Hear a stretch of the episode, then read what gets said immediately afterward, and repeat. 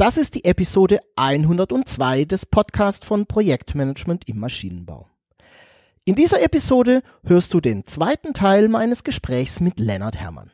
Lennart ist Produktionsingenieur und promoviert im Moment an der RWTH Aachen am WZL, am Werkzeugmaschinenlabor. Dort hat er natürlich Forschungs- und Industrieprojekte. Welche Unterschiede es da gibt und welche besonderen Herausforderungen sich dadurch ergeben, darüber haben wir uns ausführlich im ersten Teil des Gesprächs unterhalten. In diesem Teil wirst du nun erfahren, wie das Projektmanagement für solche Projekte aussehen kann, welche Rolle agile Ansätze dort spielen und natürlich, was du sonst noch so von Lennart lernen kannst. Er betreibt nämlich den Rocket Engineers Podcast, in dem er sich mit Karriere für Ingenieure beschäftigt.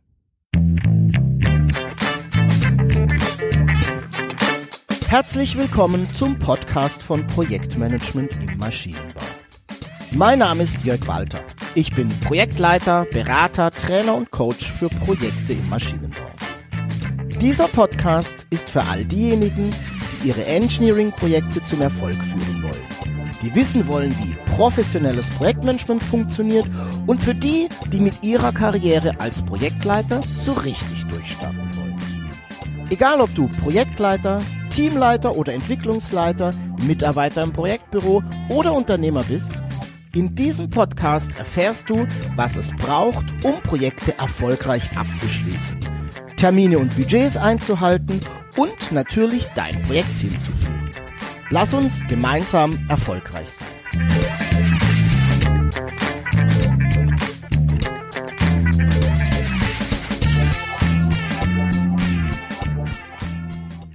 Ich fand es ganz spannend, dass du eben gesagt hast, ja, ist total spannend in diesen, ich sag, ich sag mal mit meinen Worten, zwei Welten, ne? Mhm. Aber man muss unterscheiden, ähm, ähm, in welcher Welt bin ich und dann im Prinzip so ein bisschen seine Vorgehensweise danach zu wählen. Ähm, Richtig. Finde find ich schön, dass du das so betont hast, weil das auch etwas ist, was ich in meinem Umfeld sehr oft feststelle. Ähm, Projekt ist nicht Projekt auch in, also wir, im Unternehmen ne, gibt es die unterschiedlichsten Arten von Projekten. Und eine, eine der ersten Fragen, die man sich, glaube ich, immer stellen darf, ist, was habe ich denn jetzt hier eigentlich gerade für ein Projekt und welche Haltung, Vorgehensweise, Instrumente, was auch immer, braucht's denn, damit genau dieses Projekt ähm, erfolgreich ist, um dann auch so ein bisschen mit dieser ja, mit diesem Blumenstrauß, mit dieser Palette, der uns ja als Projektleiter ähm, da gegeben ist, ein Stück weit zu spielen, um dann das Richtige rauszusuchen. Und da halte ich es für ganz, ganz wichtig, ähm, immer wieder diese, ja, dieses Bewusstsein zu haben, Achtung, da gibt's Unterschiede und die führen zu unterschiedlichen Rangehensweisen und das auch immer wieder zu überlegen. Ja, ja, bin ich ganz deiner Meinung. Ähm, was machst du lieber? Schwierige Frage. Ähm, kann man nicht so einfach beantworten. Ich mag sehr gerne diese Forschungsprojekte, weil ich sehr viel Int Eigeninteresse auch an diesem ganzen Thema Selbstmanagement, Effizienz, das ist auch so ein bisschen mein, mein Herzensthema. Ich ja. finde das einfach geil. Ich bilde mich da gern weiter. Ich lese mhm. da gerne Bücher drüber über solche Themen, äh, mache da ein bisschen Selbstversuche mhm. mit mir selbst. Äh, wie klappt das am besten? Mhm. Das geht in Forschungsprojekten halt ähm, besser. Ja, ähm, kann ich mir denken. Das heißt, die sind teilweise schön. Mhm. Allerdings hat man da ein bisschen das Problem, dass man manchmal auch vor der weißen Wand steht und einfach sagt, okay, was, was soll ich tun? Was soll ich jetzt machen? Und dann mhm. kann einem auch keiner weiterhelfen, weil in mhm. diesem kleinen Inselgebiet ist man wahrscheinlich schon der mit am meisten Ahnung. Das ist dann blöd. Industrieprojekte können sehr, sehr schön sein, weil man halt, wie gesagt, so klare Ergebnisse und Ziele hat, die man dann erreichen kann, an denen man sich auch besser messen kann. Man kann ja. seinen eigenen Fortschritt besser messen. Mhm. Ähm, kommt immer ein bisschen auf das Industrieprojekt und den Partner an. Insofern will ich da gar keine allgemeinen Aussagen treffen. Es macht beides Spaß. Ja. Und ähm, beides muss für mich auch da sein. Das war auch ein sehr großer Grund, warum ich mich dazu entschieden habe, nochmal an der Hochschule zu bleiben, im Bereich Wissenschaften und dort meine Promotion halt anzugehen im Ingenieurwesen, weil diese beiden Bereiche Industrie und Forschung halt da waren. Die RWTH brüstet sich auch mal sehr damit, ähm, mit, den, mit dem großen Drittmitteletat, mhm. der hier eingeworben wird. Ähm, Lehre macht mir auch sehr viel Spaß, aber dieser, dass beides halt da war, mhm. war für mich ein ganz großes Argument, mhm. hier zu bleiben. Also ich kann, das kann ich mir gut, kann ich gut nachvollziehen. Ähm, ich glaube, einer der wesentlichen Unterschiede, wenn ich so drüber nachdenke, über diese beiden Projekttypen, sage ich mal, ist tatsächlich die Stakeholder. Ne? Und damit ähm, auch jemand Drittes, der eigentlich das Ziel, also äh, jemand, jemand anderes, der das Ziel vorgibt. Also du gibst dann nicht dein eigenes Ziel vor, was du in Forschungsprojekten sehr oft machst, weil du das selber auswählst, sondern es ist jemand weiteres, der das Ziel vorgibt und der auch die Zieleinhaltung kontrolliert und ähm, kritisch nachfragt. Und ich glaube, das ist so, so einer der wesentlichen Unterschiede, die, die ich im Moment so sehe. Und ich glaube, da braucht es auch als Projektleiter vielleicht nochmal eine andere hm, Fähigkeit, ne? Also dieses ganze Thema Kommunikation, Berichten, vielleicht auch mal erklären zu müssen, dass Dinge nicht funktioniert haben oder wenn, wenn man eher zu praktisch unterwegs ist, tatsächlich vielleicht auch mal irgendwann ein Prüfling kaputt gegangen ist oder so.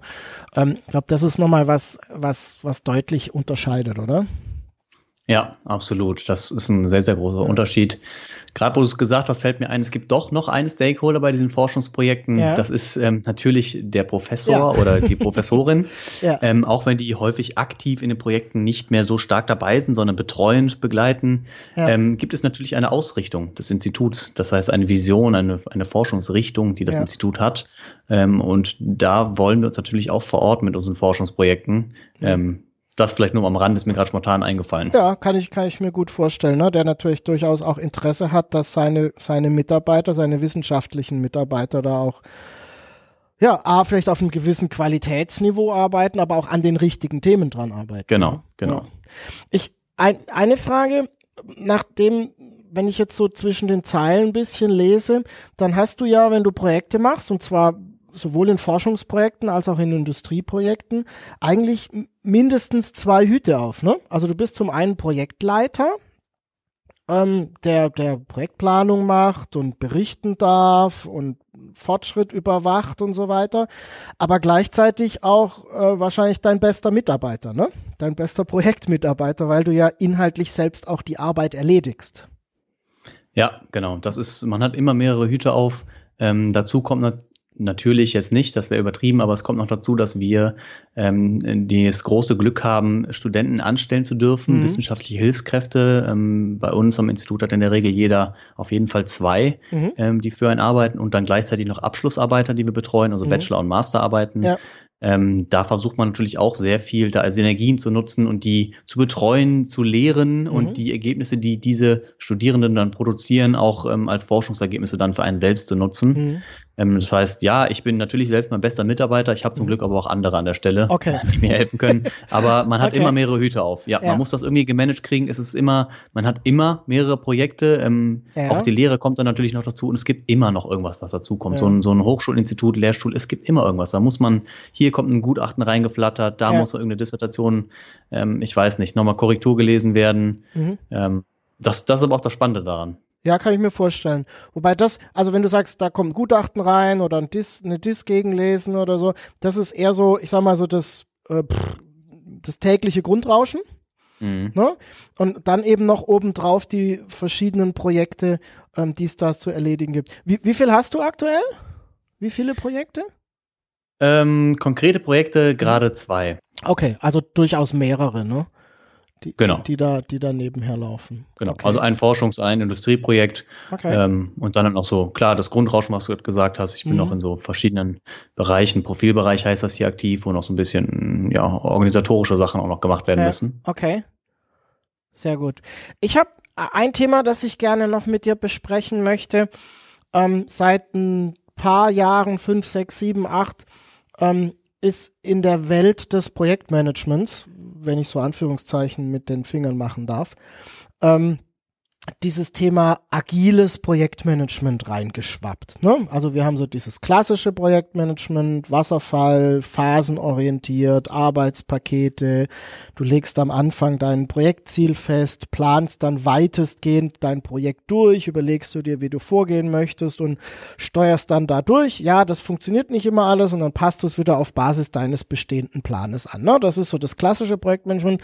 Und dann kommt auf der anderen Seite eher so ein agiler Ansatz rein, der am Anfang gar nicht festlegen möchte, was denn das vollumfängliche Ziel ist, sondern eher so mit ja, mit, mit Themenbereichen arbeitet, mit, mit Themenfeldern, die zu erledigt werden und dann eher in ganz vielen kleineren Iterationsschleifen ähm, zu einem Ergebnis führt. Das ist so die Diskussion, die in den letzten Jahren geführt hat.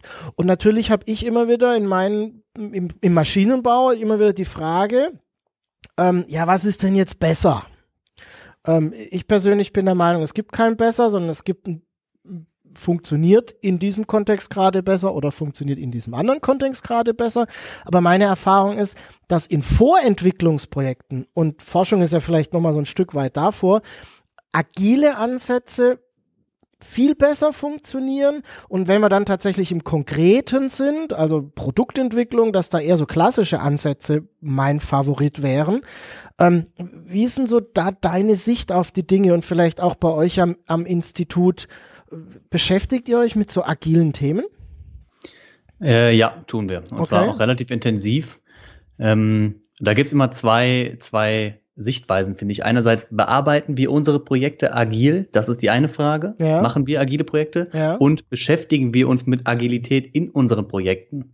Mhm. Ähm, weil das tun wir. Wir, wir versuchen auch gerade Maschinenbau Agilität in den, diesen Technologieplanungsprozess mhm. zu bringen, den ich gerade genannt habe. Also wenn man eine, eine Fertigungslinie plant für ein Produkt, mhm. was vielleicht noch gar nicht ganz entwickelt ist, ja. ähm, das Produkt wird agil entwickelt, dann muss irgendwie die, die Fertigung dahinterherkommen.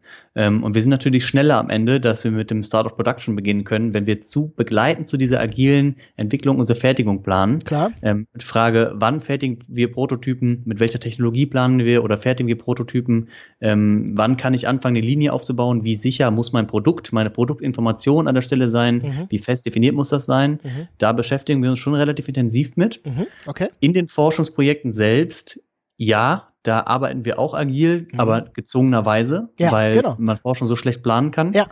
Ähm, das hat allerdings einerseits einen negativen Aspekt, das kann einen dazu verleiten, wenn man gerade so wenig Kontrollorgane hat, dass man Sachen immer weiter nach hinten schiebt, ja, und einfach sagt, nee, komm, das hat jetzt so nicht geklappt, ähm, ich plane das jetzt anders, ich schreibe die Veröffentlichung jetzt doch nicht, ja. ähm, ich forsche jetzt aber weiter. Das ähm, ist, das ja, verleitet einen so ein bisschen vielleicht zu so Aufschieberitis, ich will da keinem was Böses tun, aber mhm. ich kenne es ja nur von mir selbst. Mhm. Ähm, das ist ein Problem. Mhm. Eine andere Sache ist, wenn man einen, einen Forschungsantrag stellt, dann muss ganz klar genannt werden, was in diesen zwei Jahren wann wie passieren soll.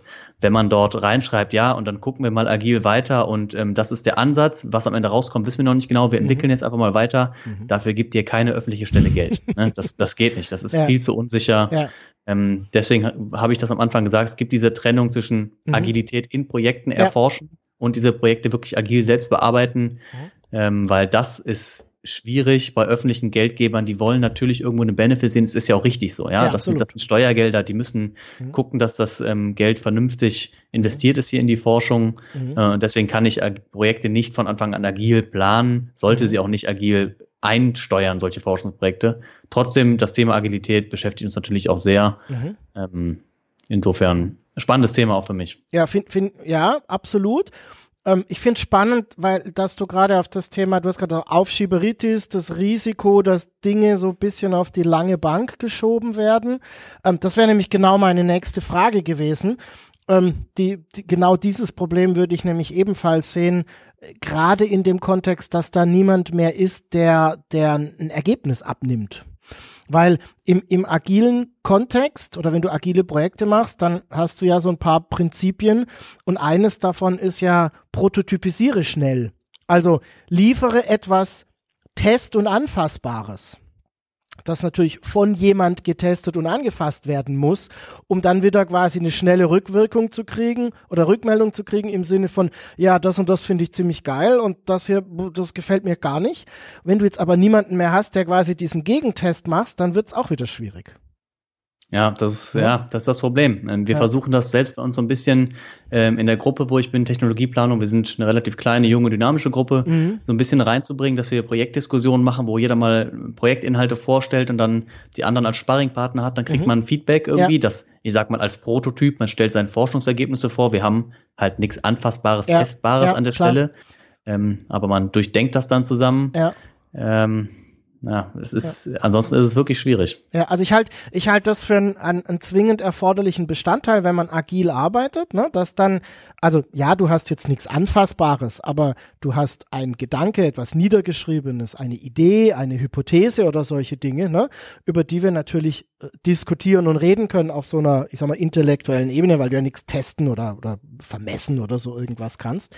Ähm, aber ohne, ohne dieses, Überprüfen des Arbeitsergebnisses oder des Teilergebnisses ähm, wird kein richtiger Schuh draus.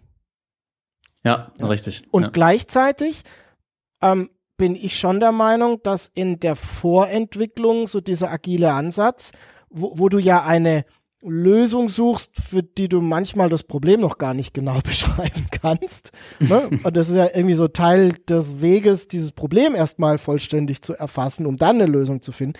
Ist, sind, glaube ich, agile Ansätze schon ähm, eine, eine sehr geile, ja, eine sehr geniale Waffe eigentlich. Ne? Oder, ja, ja, eine sehr, absolut, sehr gute absolut. Herangehensweise. Spannend. Ja, also da, da, da, das ist etwas, wo ich vielleicht schon erwartet hättet, dass ihr euch am Institut ein bisschen mehr mit diesem, mit diesem Thema Agilität, also wir machen agile Projekte ein bisschen stärker ähm, beschäftigt. Ähm, mhm. Kommt vielleicht aber auch daher, dass es so Maschinenbau ist und wir da eher so ein bisschen oldschool noch unterwegs sind. Der deutsche Maschinenbau, ja. Ja, kann ich mir gut vorstellen. Ja, super. Vielen Dank, Lennart. Ähm, ich muss gestehen, ich habe bei diesem Gespräch ähm, ganz, ganz oft meine alte Uni und mein altes Institut vor Augen gehabt. ähm, ich, ich, weiß gar nicht, ob wir schon mal drüber gesprochen hatten. Ich war, ähm, also ich habe ja selber in Karlsruhe studiert. Mhm. Hieß damals noch Universität Karlsruhe, ähm, Technische Hochschule, ist heute das KIT. Ähm, ich weiß gar nicht, ob die noch in der Exzellenzinitiative mit drin sind. das weiß ich auch gar nicht so. Aber sie waren zumindest bei dieser ersten Runde ähm, waren, sie, waren sie mit dabei. Und ich mhm. habe lange Zeit am Institut für äh, Kolbenarbeitsmaschinen, also Verbrennungsmotoren und Kolbenarbeitsmaschinen ähm, verbracht, habe dort meine Studienarbeit gemacht, war dort Hiwi, also ne, die, die, die dir zuarbeiten. Mhm. und ähm, habe da quasi meinen ganzen Tag verbracht und als du jetzt so erzählt hast, hatte ich immer wieder so Bilder vor Augen. ja, das, das ist eine sehr eigene Welt. Ja, total, total. Ne, ist zwar bei mir auch schon, ich muss überlegen, 20 Jahre her jetzt ähm, aber ist für mich noch sehr, sehr präsent. Ähm, also ja. von daher vielen Dank für die vielen Bilder, die da bei mir wieder hochkamen. Ähm, lass uns noch mal über deinen Podcast sprechen. Ich habe es ja eingangs schon ähm, gesagt, du hast den Rocket Engineers Podcast, der sich so mit diesem ganzen Thema Karriere als Ingenieur beschäftigt. Ähm, was hat's denn damit auf sich? Genau, also das, du hast gesagt, Rocket Engineers heißt der Podcast. Ähm, ich war schon immer, nicht nur jetzt während dem Arbeitsleben, sondern auch während des Studiums, immer daran interessiert, nebenbei, okay, nicht nur fachlich, so was, was passiert in der Thermodynamik, was passiert jetzt in der Fertigungstechnik bei mir, sondern mhm. auch, wie kann ich das, was ich mache, Entschuldigung, irgendwie besonders gut machen. Mhm. Das heißt, wie kann ich mein Studium, mein Maschinenbaustudium ganz speziell besonders gut meistern? Ähm, Habe ich mir da lange Gedanken darüber gemacht, hatte noch dazu geführt, dass ich mein Studium glücklicherweise sehr, sehr gut abschließen durfte. Mhm. Ähm, Habe dann meine Erfahrungen in einem Ratgeber zusammengefasst okay. und als so eine Art Studienratgeber veröffentlicht, speziell für den Maschinenbau. Ja, ich behaupte nicht, ich könnte Jurastudenten irgendwas beibringen. Mhm. Ähm, Im Maschinenbaustudium vielleicht im einen oder anderen schon. Mhm.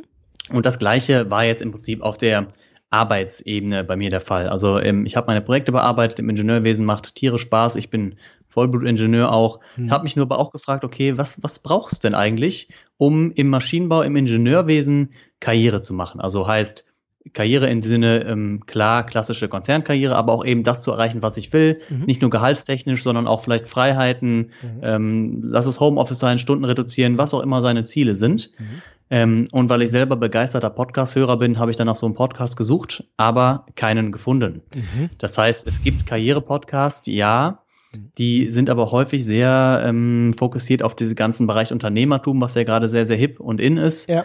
Ähm, aber Karriere im Bereich Ingenieurwesen gibt es nicht und es ist ein spezielles Feld, wo andere Regeln gelten. Das ist einfach eine eigene Welt. Absolut. Ähm, und deswegen habe ich diesen Podcast selber gemacht. Okay.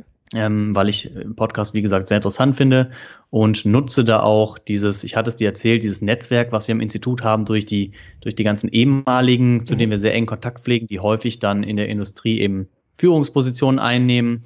Ähm, die, zu denen habe ich dann sehr, sehr schnellen Draht und interviewe die in meinem Podcast mhm. ähm, über ich sage immer so, Gewohnheiten, Hacks und Tipps mhm. aus dem Berufsleben, was es eben braucht, um Ingen im, im, Ingenieurwesen erfolgreich zu sein. Was macht einen guten Ingenieur wirklich aus? Wie kann man effizient arbeiten? Mhm. Wie gehe ich mit anderen Mitarbeitern um?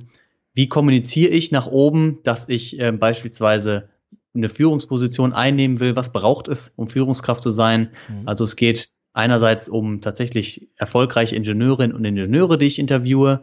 Ähm, ich habe aber auch immer wieder Episoden mit Leuten aus etwas anderen Bereichen, ähm, die auch was dazu beitragen könnten, zum Beispiel den äh, Bernd Gerob, mhm. das einmal eins de, de, des Führens, des Führungscoach, ähm, sowas auch für, für ähm, Ingenieure sehr interessant. Oder jetzt eben wir beide im Gespräch, Projektmanagement. Jeder Ingenieur mhm. muss Projektmanagement drauf haben. Mhm. Ingenieurwesen ist klassische, klassische Projektarbeit in der Regel. Mhm. Ähm, deswegen freue ich mich, dass du auch demnächst mal bei uns zu Gast bist und wir vielleicht so ein bisschen über das einmal eins Projektmanagement für Ingenieure sprechen können. Klar.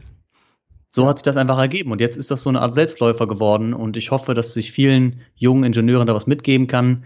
Es ist ja nicht ich gebe die Tipps, sondern ich will diese Tipps selber haben und dokumentiere meine Reise im Prinzip für ja. andere. Ich bin ja in derselben Position wie die Hörer. Ja. Äh, ich will das selber wissen und ermögliche anderen, mich auf diesem Weg zu begleiten mit dem Podcast. Ja, also ich, ich habe noch nicht alle Episoden, aber ich habe schon einige ähm, durchgehört. Ähm, kann ich absolut empfehlen. Ich mag sehr die ähm, deine Art und Weise über Dinge nachzudenken, wie du dich denn verbessern kannst, ähm, weil ich glaube, das etwas ist, was uns gerade als Ingenieure sehr viel weiterbringt. Meine Erfahrung ist, ähm, wir kommen von der Uni, wir können, ähm, wir sind wundervolle Fachexperten. Ne? Also wir haben, glaube ich, eine exzellente Ausbildung in Deutschland. Wir sind, ähm, wir können rechnen, wir können Dinge entwickeln, das ist alles gut. Ähm, nur diese Metafähigkeit über sich nachzudenken und wie bin ich und was tue ich eigentlich und was, was müsste ich, möchte ich denn überhaupt äh, Karriere machen, ne? Im, im Sinne von Konzernkarriere oder möchte ich vielleicht irgendetwas anderes machen? Möchte ich Führungskraft werden oder möchte ich vielleicht Fachexperte werden? Auch das ist ja oftmals so ein Thema. Ähm, allein darüber nachzudenken und dann seine Art und Weise zu handeln danach auszurichten, ähm, das ist etwas, was zu meiner Wahrnehmung nach ähm, uns Ingenieuren jetzt ja nicht so weit verbreitet ist. Drücken wir es ja. mal so aus. Ne? Und von daher finde ich dein ähm, Podcast super, weil er genau in diese Richtung eben zum Nachdenken ähm, ja veranlasst und die Leute dazu motiviert. Wo finde ich denn deinen Podcast? Im Prinzip auf allen möglichen Plattformen, also Spotify, iTunes, Anchor, Google, einfach Rocket Engineers zusammengeschrieben googeln. Okay. Ich habe natürlich auch noch ähm, meine eigene Website, die äh, ist einfach lennart-w-hermann.de. Da findet man auch alles, also Infos über mich, ja. aber auch eben eine Seite zu dem Podcast, mhm. wo ich auch zu vielen Interviews nochmal Blogartikel einzeln veröffentliche, wo so die wichtigsten Tipps und Hacks aus den einzelnen Episoden zusammengefasst sind. Mhm, super. Wer, verlinke ich hier auch gern nochmal in den Show Notes ähm, einfach reinklicken und dann kommt ihr direkt drauf. Ähm, dort gibt es auch einen Bereich Bücher oder Books heißt es, glaube ich. Ähm, und dort genau. findet ihr auch den, ähm, den Ratgeber fürs Studium, habe ich gesehen. Richtig? Genau. Genau. Einfach draufklicken und dann werdet ihr da geholfen. Super. Lennart, vielen, vielen Dank dass du mich hier im Podcast besucht hast und vielen Dank für das tolle Gespräch. Ich hatte, wie gesagt, ganz viele Bilder aus meiner ähm, Uni-Karriere, kann man nicht sagen, aber aus meiner Uni-Zeit wieder vor Augen. Ähm, und ich fand es ganz spannend, einen Einblick zu bekommen, ähm, wie denn Projekte und Projektmanagement so im universitären Umfeld stattfinden und dass die doch tatsächlich so ein, ein paar Eigenarten haben, ähm, auf die es einzugehen gilt. Ja, vielen Dank, Jörg. Danke, dass ich da sein durfte. War super interessant. Prima, freut mich. Dann wünsche ich dir noch einen schönen Tag. Mach's gut. Danke, dir auch. Ciao. Ciao. Das war nun der zweite und letzte Teil meines Gespräches mit Lennart Herrmann zu Projekten im universitären Umfeld. Die Shownotes dieser Episode 102 des Podcasts von Projektmanagement im Maschinenbau findest du unter projektmanagement-maschinenbau.de slash pmmb 102. Dort gibt's auch den Link zu Lennarts Podcast.